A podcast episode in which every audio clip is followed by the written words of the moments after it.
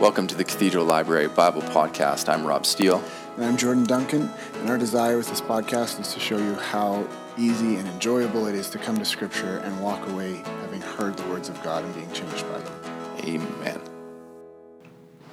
All right, welcome everyone to episode 11 of the Gospel of Mark.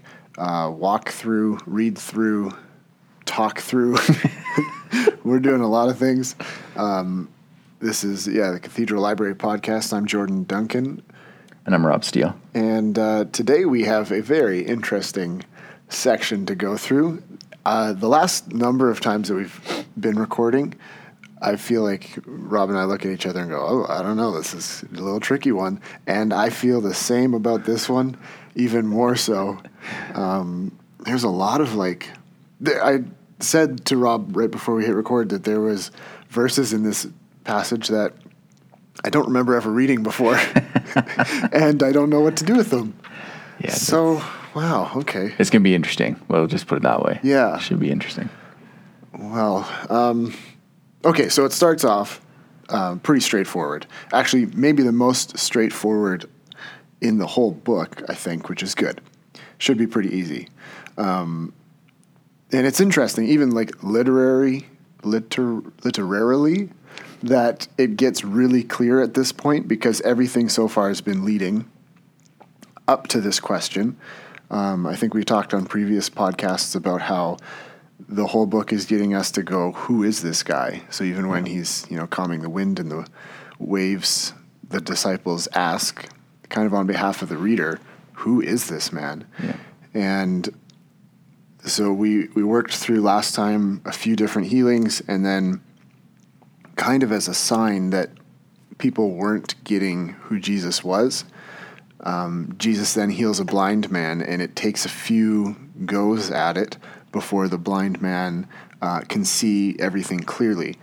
And right on the heels of that, we get right to the clear part here. No, no more messing around. Um, Jesus looks at his disciples and says, "Who do people say that I am?" So now Jesus is asking the question that we've been supposed we're, we're supposed to be asking this whole time, and they say to him uh, a few different answers. Some people think John the Baptist or Elijah or you know just one of the prophets, and then he cuts to the chase and asks them, "Who do you say that I am?" And Peter answers, "You are the Christ." And Jesus tells them, Don't tell anyone about this. He then teaches them about what it would mean for him to be the Messiah, um, the Son of Man, that he's got to suffer, be rejected, be killed, and then will rise. And then verse 32 says, And he said this plainly, which is great. So that's Makes it easy. that's what we know for sure. Um, which I hope will then make everything else clear, because at this point, the rest of it's a little foggy for me. Um, so Peter takes him aside and rebukes him. And then Jesus turns and rebukes Peter and says the famous "Get behind me, Satan" line, uh, because he's setting his mind on the things of God, not the things of man. And then explains. So the whole book, remember, is about who is Jesus, and then what does it mean to follow him and be his disciple. So we've just been told who Jesus is, the Christ, the Son of Man. Jesus explains what that means, but now he's going to explain what it means to follow him. And um, the whole crowd comes now. Jesus calls the crowd to him with his disciples and gives this little uh, clear, straightforward, plain language teach on what it means to be a disciple. Um, and again, it's a famous thing that you've heard before the if anyone would come after me let him deny himself take up his cross and follow me. Whoever would save his life will lose it. Whoever loses his life for my sake and the gospels will save it. And goes on with a little bit more that i won't read because i'm sure you just read it. Um, okay so this is what we know. Rob what are your thoughts here? I was going to ask you. Um, well, I mean, one of the things that always jumps out to me, and partially because it's um, it's something that I've heard a lot of people debate over, is why does Jesus respond the way he does to Peter? Right. So there's Jesus, like you said, is being very plain. The reality is, even in his um, foretelling of his death as resurrection, he's being very plain what's interesting to me is that Jesus is already laying out the gospel before us. So he's saying, I like who am I? The response is you're the Christ. And he goes, You're right. Now let me tell you what the Christ does. Not not just will do but does right? This is the, this is the christ. So he's rewriting right? He's and he's been doing this this idea of what the kingdom is versus what they've thought the kingdom was going to be um, this kingdom versus the earthly kingdom. He's been rewriting for them constantly through the book. Again he's rewriting and says and calls himself the son of man which i think is important for later because the son of man stuff comes up again later in this Right. In chapter 9 in our reading um, but the Son of Man must suffer many things and be rejected by the elders and chief priests and scribes and be killed, and after three days rise, rise again. So he gets really specific again. Yeah. It's not just a foretelling with a dramatic story or a parable. He's getting very specific. These are the people that are going to do it. This is who I am, and this is what's going to happen. Um, Peter's response to that. Now, I think it's interesting because Peter pulls him aside. Peter's not publicly shaming him. Peter's actually, it seems, even caring or some some level of compassionate. It's not like it doesn't say Peter jumped up in front of the crowd. It says Peter pulled him aside, uh, took him aside, and began to rebuke him. Which I- feel like that's come on, Peter. Uh, You've seen enough already. Don't rebuke him. Why would you do that? this is just a bad idea.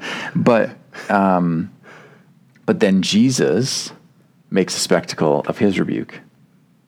yeah. So Peter's trying to do this plainly just between him and, and, and Jesus. And Jesus says, you know what? Everyone needs to hear this. I never noticed that. it says Peter took him aside, and then Jesus, turning and seeing his disciples, rebuked Peter. Yeah. Oh, that's interesting. Um, But I think there there's this idea that, and truthfully, it's something that at least we can see really clearly in our day, and it sounds like was true to some extent here, or at least the desire of the um, uh, of the Jews was that they wanted to get around the suffering part, right? Like, no, you don't have to die. No, this doesn't have to happen. You don't have to be rejected. You don't, this isn't the reality. And Jesus says, No, I'm telling you the truth. You have to accept and come into my truth. Do not tell me that I'm wrong. Come into what I'm explaining to you. Hmm. And I think that again, so the what was interesting to me and some of the notes I wrote down as I was reading it was just again, why does he say Satan? Is it because Satan is working through Peter? Is it because he's calling Peter Satan? Is it because he's using the the Greek term differently? Like I've heard all these different hmm. things, and I think that misses the point. I think the point ultimately is what is said actually uh, following, which is that he's got his mind set on the wrong things. Jesus is being very clear, very plain. He's explaining the Christ. He's explaining the King of the kingdom and what he will do, the Son of Man.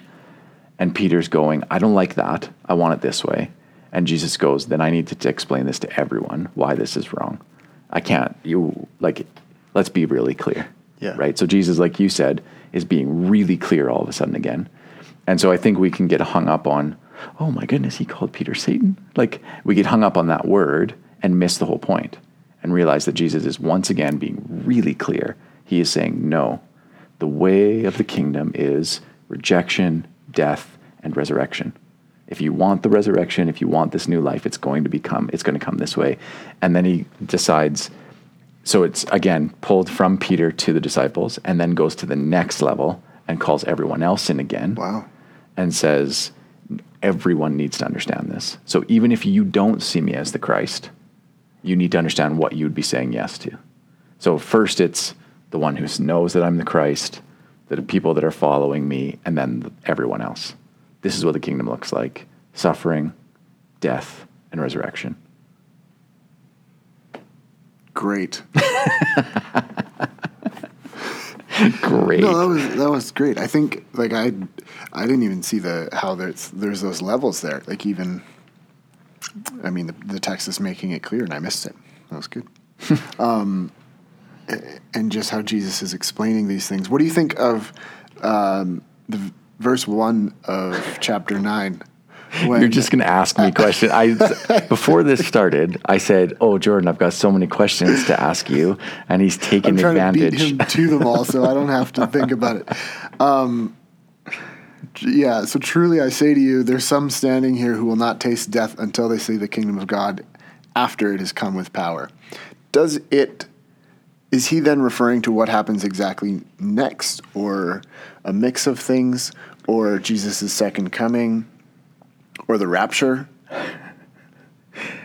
The rapture. uh, we won't talk about the rapture Oh, on okay. this That's- podcast. That Well, if it comes up in the text, we will. so we won't talk about it because it's not in the Bible. You don't know that. But just kidding. no. Um, okay. I I don't know. I think there's a, even even traditionally how people have read the scriptures. There's some different opinions on it. Um, there are opinions on was it the transfiguration, uh, was it the resurrection, what was it exactly? I think we can probably say he didn't mean his second coming and the end of all days. Yeah, Right. I think the whoever was standing there is probably dead now. I'd say so. I think. I mean, maybe we just don't know. There, maybe there's a real good conspiracy we haven't heard of yet, but I, I would say that's probably a fair Yeah. estimate. I haven't read a lot of Dan Brown, but I'm I'm not sure if any if there's any conspiracies around that. I think he likes to disprove rather than bring more Oh, okay. of those things. But um, so I, I mean, for me, I think whether it's the transfiguration or the resurrection, both make sense. Mm-hmm. And I think that both truly are about the kingdom coming in power. Um, for for me, I feel like when I read it, I immediately tied it to resurrection Pentecost. Yeah. So the the coming, the kingdom coming in power, to me, I feel like that sounds so much like Pentecost. Mm-hmm. Like the kingdom has come through the Spirit, and it's now accessible to all of these people. And Peter walks out, and so I mean, even the fact that Peter is at the forefront of Pentecost and at the forefront of this story. So for, in my head, that's Yeah. what was all being correlated together. And, and again, Yeah. I don't know. I don't know what he means exactly. Um, but I do think that it's not a, Jesus wasn't saying something that we go, oh, look, he was lying or it didn't come true. Um, even if the people there would have thought that that meant his second coming, uh, that happens a lot between God and his people. God says something, seems plain, Yeah. the people don't understand, and then later afterwards they go, oh, that's what he meant. Yeah. So I, for me, if if I was studying this, I'd go find something probably based on patristic, like early church. What did they think he was talking about? Um, was there a, a set belief this was talking about this for a long time in the church? And I'd probably lean towards that because it was the tradition. Um, but my plain reading, just as I read it today, it immediately went to Resurrection Pentecost. Yeah, I think that probably seems to be. I mean, the whole story of Scripture, according to the way I see it, or have been taught to see it, is probably a better way to.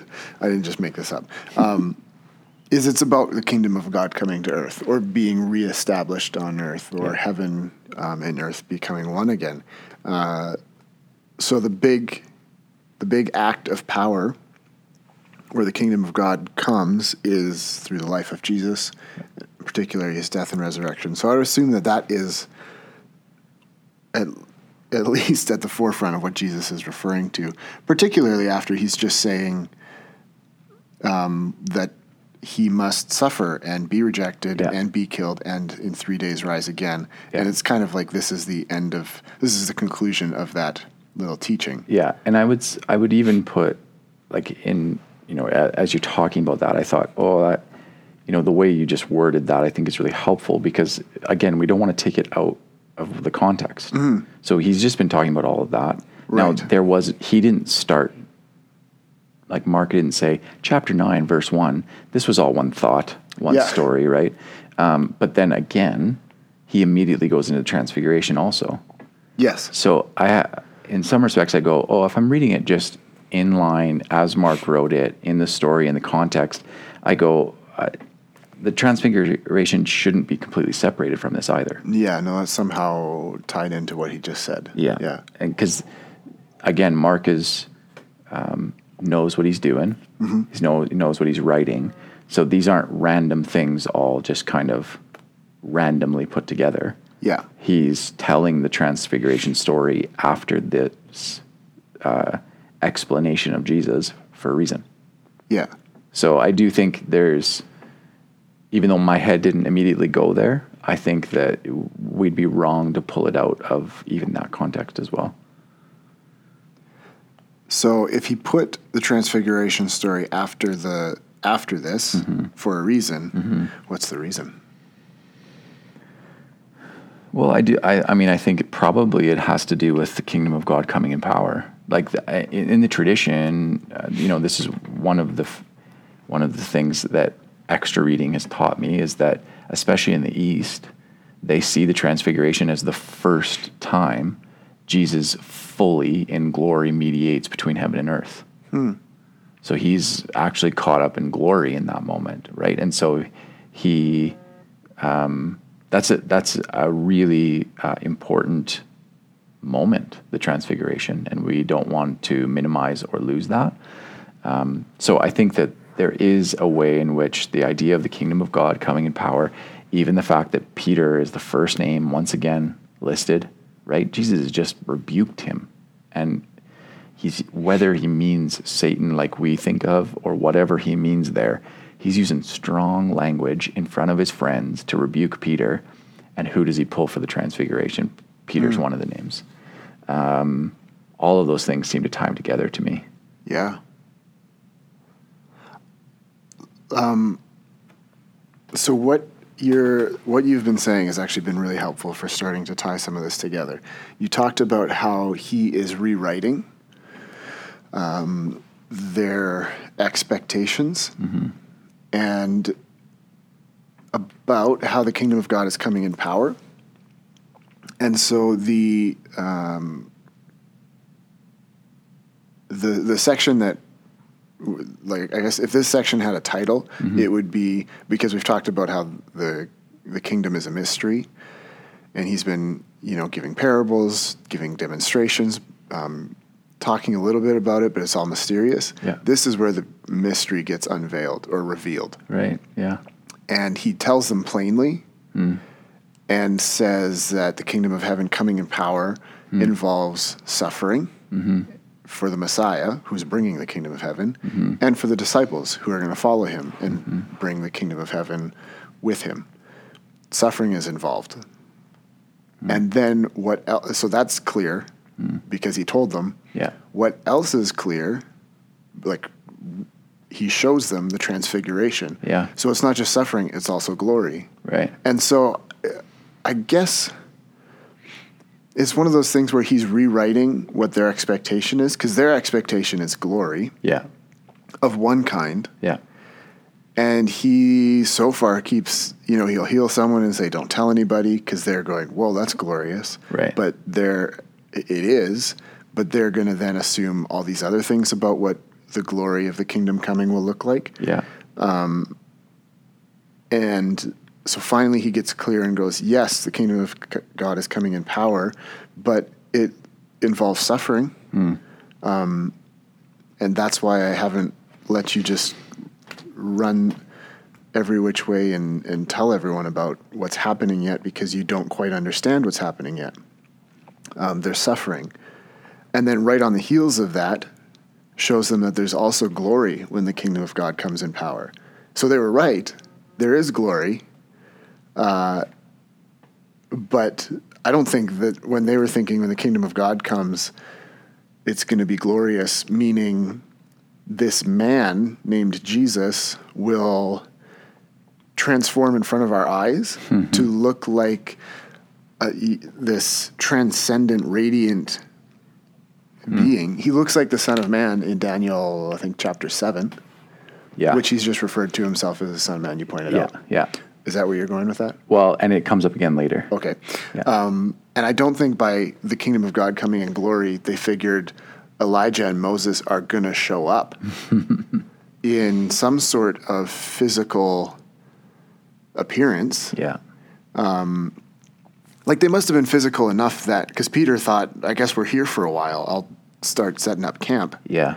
Yeah. Um, yeah. There's a just- there's a literal glory cloud overshadowing them, Yeah. and then a voice comes out of that cloud, like I don't know if a voice has come out of a cloud. So Jesus' baptism. yeah. Before that, was there anything in the Old Testament about a voice coming out of a cloud between the Exodus story and Jesus' baptism? I can't think of anything. No, I can't think of anything Not either. to say that, that that there isn't, but anyway, so these things are happening that haven't happened since Israel's defining moment as a nation coming out of Egypt, Coming out of their slavery, being Yeah. saved, being brought into a new nation. being brought out by Moses, yeah. and then Moses shows up. Jeez, this is cool, hey?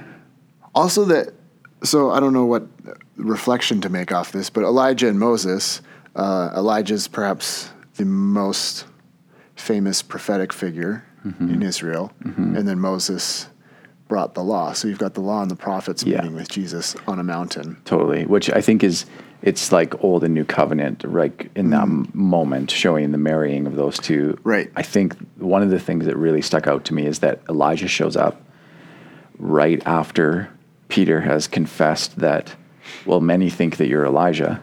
Hmm. And so Jesus reveals to Peter, well, I'm not Elijah. Yeah, He's a buddy. yeah, but I'm not Elijah. But then again, Elijah comes up again right at the end of the transfiguration in the conversation where he talks about how Elijah has already come.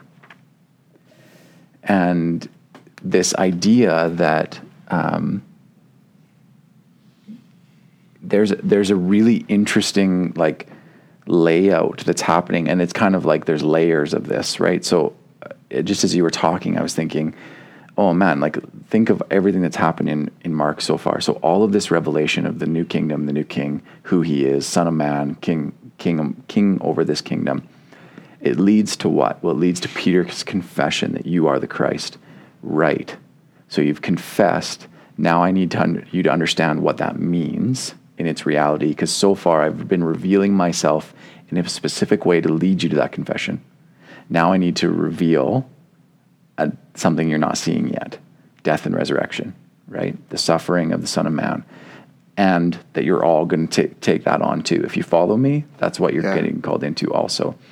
And so there's this death and resurrection, which what leads to glory.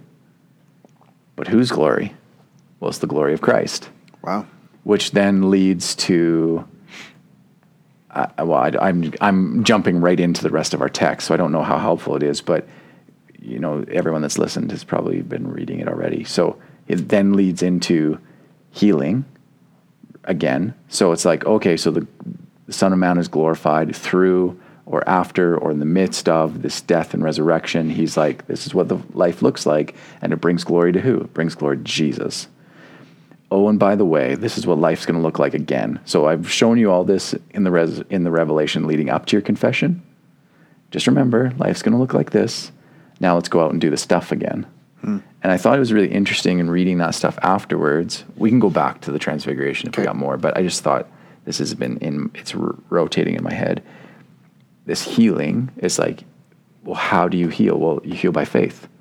Anything's possible right? Anything's Yeah. possible if you have faith someone who believes. And then exorcism, but how? Well, this only happens by prayer. And so again, it, it brings back this idea of like our participation still isn't even in our own power. So it's like we're revealing, we're confessing, we're suffering, we're being brought into new life, we're seeing the glory of Christ, and we're glorifying Him through these works that are works of faith and of prayer because it's actually not our authority, it's Christ's authority still. It's not like a perfect, like, outworking, but just as I'm kind of spanning over what we've just read, I go, mm-hmm. oh my goodness, isn't that like life in a nutshell? Hmm. Like he reveals himself enough to lead us into confession. He reveals the way of Christ to us in that. So you know who I am. Now will you follow me? This is what it's going to look like. And then there's like there's some sobering that happens there. There's some like, oh boy, uh, do I want to do that? Is that really what I want my life to look like? Yeah. Am I really okay with that? You say yes. You continue to follow like Peter, James, and John. Let me bring you in, and so you can see the glory of who you're following. There's glory there. There's power. There's majesty, and then, hey, let's go back out and do some more work by faith and by prayer. Anyways again, I'm jumping all over the place. I apologize, but no, I think that's helpful even for a like a teachable moment on how to read the Bible hmm. is for me reading these the transfiguration and then the healing after it i'm going i have so many questions because i'm looking at like some of the specific things that get said and i'm like that what does that mean right and what and then but as you what you just did i think is you just took a step back and went what are the themes here mm. and in the healing there's uh, i mean if you just pick out the words that repeat themselves is like faith um, belief unbelief yeah um, you can do anything if you can do anything if you can i believe all things are possible um, you know, and so faith and belief and prayer and just those things you named, and then and then once you start thinking about well, what theme is this really about? Mm-hmm. Then you go, oh, actually, now I see how it's all tied together. But if mm-hmm. you get sometimes if you get too lost in the little details of it, there's so many little questions about right. things that it's actually unhelpful. Yeah. Um, but as you're doing, it's like, oh, yeah, now I see how this is starting to fit together. Mm. Hmm. You have any more for the transfiguration? Or should we go on to the healing part? I'm okay to go on. I think it's really the Elijah stuff's really interesting to me. Yeah, and I don't totally understand it, but I just think the um, he sure sounds like he's talking about John the Baptist. Yeah, right. So this is what's so interesting for me. It just shows how terrible of a reader I am. Um, I read those things and I went, I think he's talking about John the Baptist, right? Mm-hmm. Like, and I think somewhere else, I don't know if it's in Mark or a different gospel, that it kind of makes clear about this stuff of John the Baptist being the Elijah who would come, yeah. the Elijah figure. Yeah.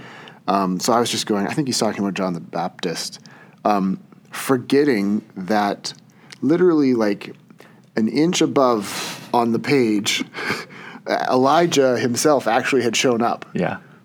yeah. And, you know, six lines later, I've forgotten that Elijah just showed up, and they're talking about doesn't Elijah have to come? Yeah. And I'm already thinking, well, he probably doesn't actually mean Elijah. Yeah. but I still think there's that overlap of John the Baptist because somewhere else it, it makes it clear. But I didn't see that. Either. Isn't that funny? I'm going. Wait a minute. No, Elijah just did come. So that's which that's why the question that's why they're asking the question mm-hmm. why do mm-hmm. the scribes say that Elijah must come because he just did um, and so they're like didn't, didn't, aren't the scribes saying something about that and Jesus says yeah he does come first to restore all things which I think is not referring to the Elijah showing up in the transfiguration but probably to John the Baptist's work in bringing people right. into a repentant state yeah making the way straight. Yes. Yeah. Because that's about restoration, which is exactly. Let me just flip back to chapter one. yeah, that's that's verse two of Mark. So you get two verses into Mark, and he's talking about um, uh, John the Baptist being sent hmm. to prepare the way and restore things. Um,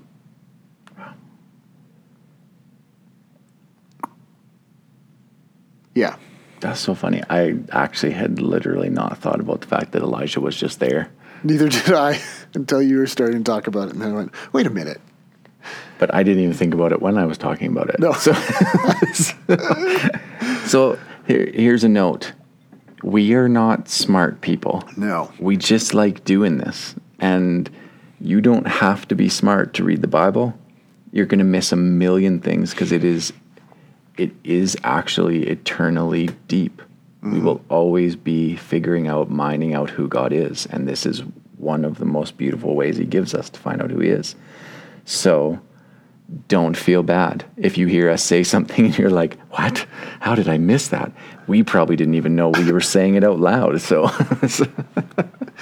You know, that's why it's helpful to read with another person because they point out things you miss and Yeah. vice versa. yeah. Um, so, in that case, Rob, what did I miss in the story about the healing? I don't know. I, I I think like I when I was reading it, honestly, I think it just what what what really stood out to me is it seemed somehow like the outworking like there's there's this clear all of a sudden like right in front of us moment of suffering. Okay. Um, and so we've just Yeah, been talking yeah. about what suffering is meant to lead into, which is resurrection, and that it doesn't take away from the suffering; it's still real. Um, and it's just a boy, right? It's just like it's he's young, and it's really sad everything that's been going on for him. And the truth is, it was probably not like in our day and age. I don't think we would read what's going on with this boy and think that boy's demon possessed. Maybe we would in the church, but right. a lot of people in the world would assume that it's something different going on and, and medicate or, or hospitalize or something, which I understand when you don't have an, any understanding of what it is. You, you go f- for the truth that you can find.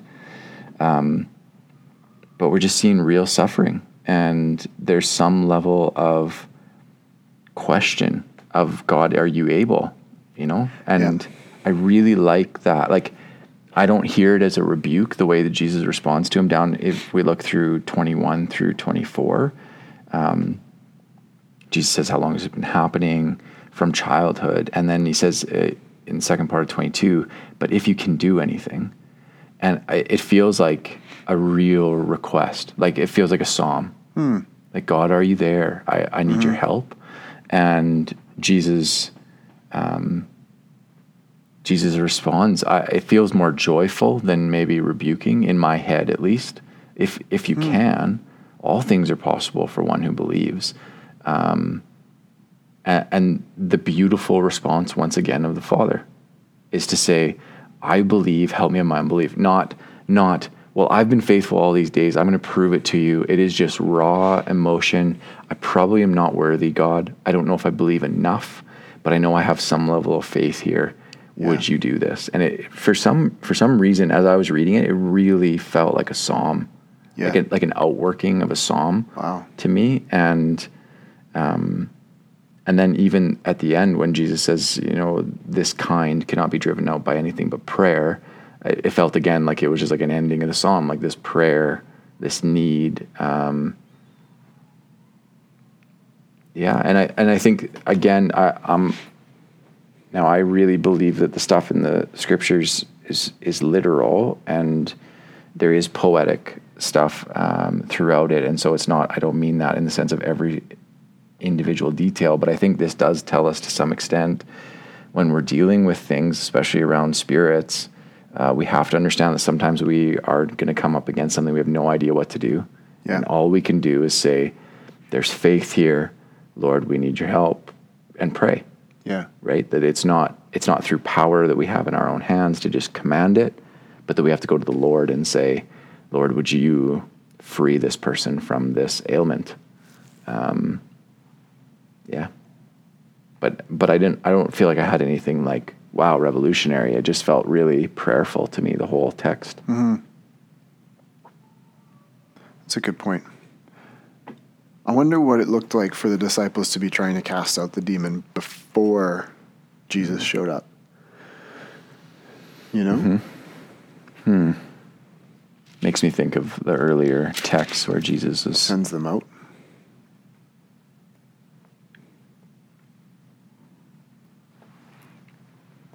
Where does he uh, cast out a demon before this? five, Chapter 5. the demon possessed man. Oh, yeah.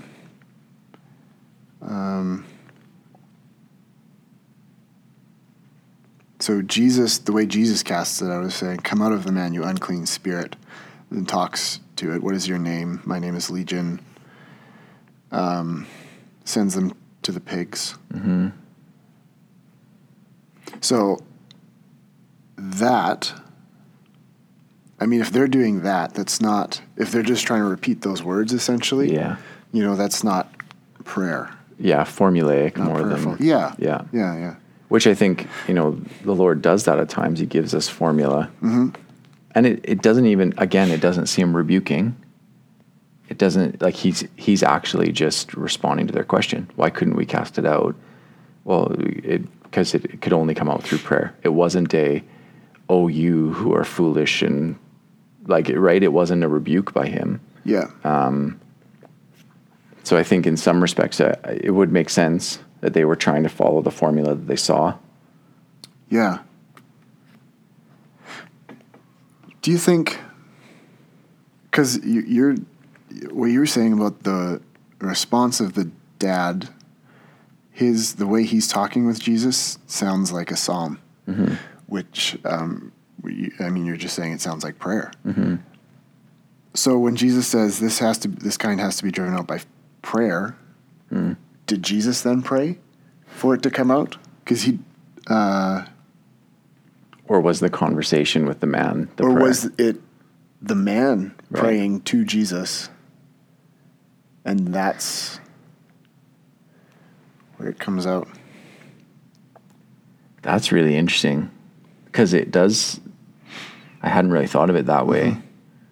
because Jesus. It doesn't talk about Jesus praying at all. No, he says, I command you. He does the same thing that he did before. Yeah. And I mean, I've, I think until now, I've assumed that Jesus means this kind you have to have been spending a lot of time in prayer mm-hmm. or living a life of prayer. Right. Um, and there's, I don't know if it's in other gospels. It says at least here that some manuscripts add prayer and fasting. So it kind of would suggest then that you you got to put some elbow grease into this yeah. Yeah. Uh, and spend time in prayer, yeah. um, or a lifestyle of prayer, or be a person who's like a monk, you know. Yeah. And then, and once you've done a lot of prayer in your life, then you can cast out demons. Yeah. But your connection there to this sounds like a psalm makes me go, maybe he's just referring to that dad's prayer to him. I believe. Help me of my unbelief. Yeah. It's really interesting because, because again, he doesn't. It just says he rebuked it. Yeah. comma- commands it, names it. You mute and deaf spirit, right? Yeah. Um, which there's lots of different ideas of how people are supposed to do this stuff but that is really interesting because it, it doesn't actually reveal any prayer No. Yeah, because Jesus didn't pray there to, to cast it out. I mean, he has been praying. Sure. So he could be referring to that. yeah But I don't know. oh yeah that's i don't have the answer but that is a really good thought i wonder Okay. So if we were to want to find the answer, what would we do? Like if we're reading this, um, not for the sake of the podcast, but we're just reading it, and we get on this train of thought, and we go, I don't, I don't know where to land on this. Is one possible or both possible answers or explanations? What would you do to study it? well i mean i there's a series of things normally Yeah. so i would immediately i'd go find something ancient uh, that talks about this specific section uh, meaning just early church people but i'd also look to the original language to see if there's anything Yeah. uh, so we can do that. We've talked about this before in the podcast. You can Google this. Uh, you don't have to have tools necessarily, but there are good tools uh, that you can find online in all different sorts of ways. I have some books and some things online that I that I own that I would go to, uh, commentaries. Um, so just scholars that have spoken about this and I would try and find if there is, if there is, because like I said, there might not be, and like you we've said about all these things throughout this. Sometimes there's just a unanimous. The church, anyone that really studies something, they all go, "It's probably this."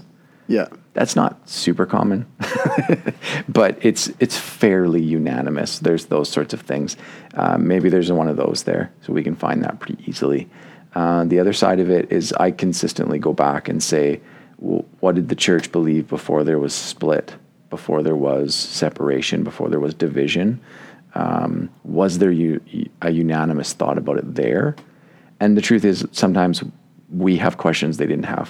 Yeah. And so there what there isn't a Yeah. unanimous belief about a specific text.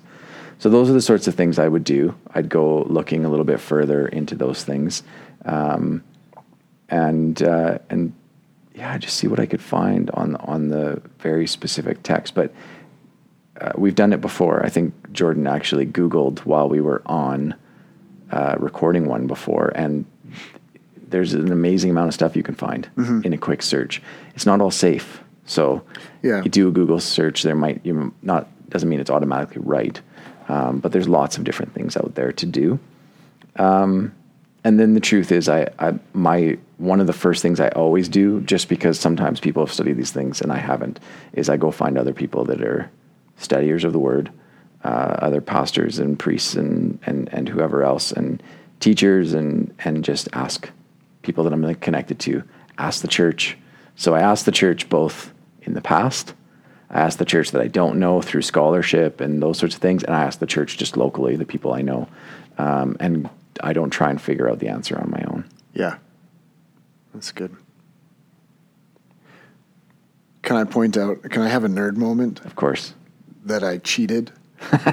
I've been trying to just pull out my English Bible, read it, and then we hit record and we talk about it. But as we were talking, I went, oh, I wonder if, hmm, and made a little connection that, again, I don't know how to reflect on it quite yet. But uh, so, verse chapter 9, verse 1 that we were talking about, where he says, Some of you are standing here who will not taste death, death until they see the kingdom of God after it has come with power. And we're talking about what does it look like when the kingdom comes with power. And obviously, um, well, then there's the transfiguration, so that's Yeah. probably part of it. And then this healing story, that's probably also part of it. I Yeah. just assumed. Um, but then in the healing story, there's this repeated phrase where the dad says, If you can, and Jesus says, What do you mean, if I can? All things are possible. Um, and that the disciples were not able to. And then the, oh, actually, let me just double check I read all of that right. What's the last verse of the text? of the one we're reading right now. Yeah. Oh, sorry. Verse 28. Um,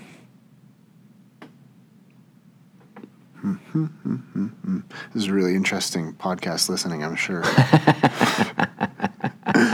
uh, yeah, they were not able. What verse is that? That they say we were not able. Yeah, I asked your disciples. Why could we not cast it out? That one. No, earlier. Oh, uh, verse 18. I asked your disciples, and they were not able. Um, okay, that word's different. Okay. If you can, that phrase, if you can, uh, is, it could also be uh, if you are able. So there's, there's one word in Greek that could, you can translate it if you, like, I am able to do something, I can do something, or I have power to do something. Oh, So the noun, of, so that's a verb. Yeah. I am able. I have Yeah. power to. I can. Um, the noun of that verb is um, power. So in verse one, it says, "Until after you see the kingdom of God has come with power," and Right. the word is um, dunamis, Hmm. and then the verb is uh, dunamai. Interesting. So it's a noun verb between if so so yeah, after the kingdom of God has come with power, and then in this healing story, essentially the dad says, if you have power to do anything, and Jesus says, What do you mean if I have power? Right.